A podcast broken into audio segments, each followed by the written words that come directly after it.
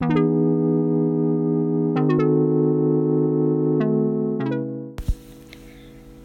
んばんは。バリ島インドネシア。ともこの部屋です。今日は梅昆布茶冷たい梅昆布茶を飲みながらお話ししています。いやーなんかねあのグッチ雄三さんがずっと前にテレビの料理番組か何かで彼料理料理もすごく上手なんですよね。それであの漬物浅漬けとかを作った時に味味の何て言うんだろうあ調味料として昆布茶をねちょっと入れると美味しいっていうのを聞いて私その時日本に帰国中だったんですけどすぐに梅昆布茶を買いに行ってでバリに持って帰ってきてで作ったら本当に美味しくってただあの大根と人参ときゅうりかなんかを、えーと、浅漬けにしてでお水切ってからこの昆布茶をねちょっと混ぜたりするとすごくあの美味しくってさっぱりしててああ日本人でよかったなーっていう感じなんですけど皆さんもよかったらあの試してみてください。で今日の昼ご飯はご飯をちゃんと炊いて ご飯ちゃんと炊いてって普段炊いてない時もよくあるんですけどあのレンコンと人参のきんぴらを作って白ごまをあの多めに入れてすごくシャキシャキしてて美味しかった。もちろんね日本人でよかったなと思いました。あのバリ料理とかインドネシア料理とか他の洋風のものとかイタリアンとかも大好きなんですけどやっぱりねたまに白いご飯に納豆とか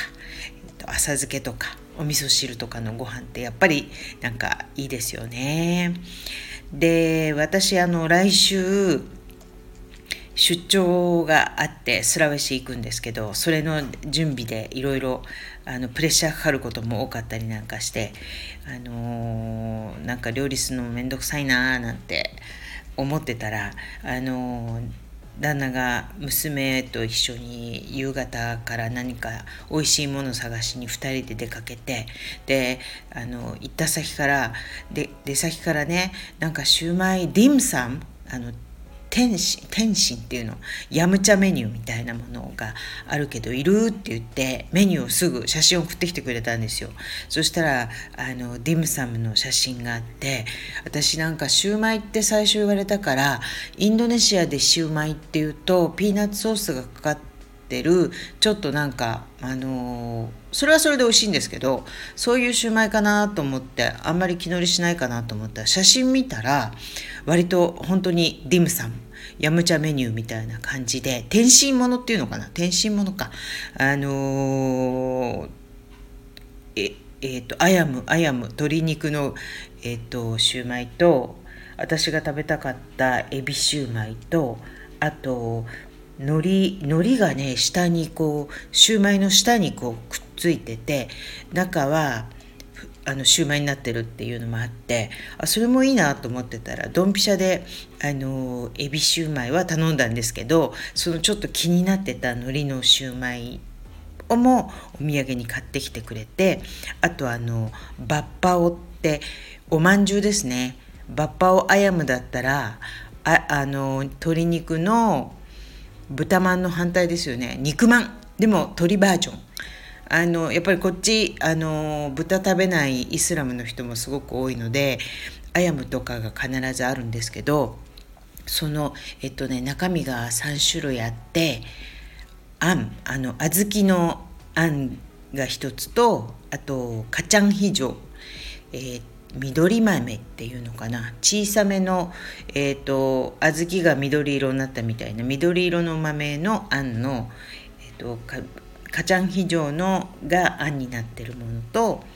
あと普通にそのアヤムのね鶏の肉まんも買ってきてくれてどれもねこれもねなんかね結構美味しかったですよ。スクスクっていうね。ディムサムスクスクってねえっ、ー、と場所がねこれ箱に書いてないんですけどサングラの病院の近くだって言ってました。うん。たあの写真後で貼っときますのでよかったら電波サールのサングラの近くの方あのシューマイとかねピーナッツソースじゃないタイプのディムサンタイプのだったら値段もねなんかね1個4,000とか4,000ルピアとかそのくらいだから結構気軽に買えるしあのー、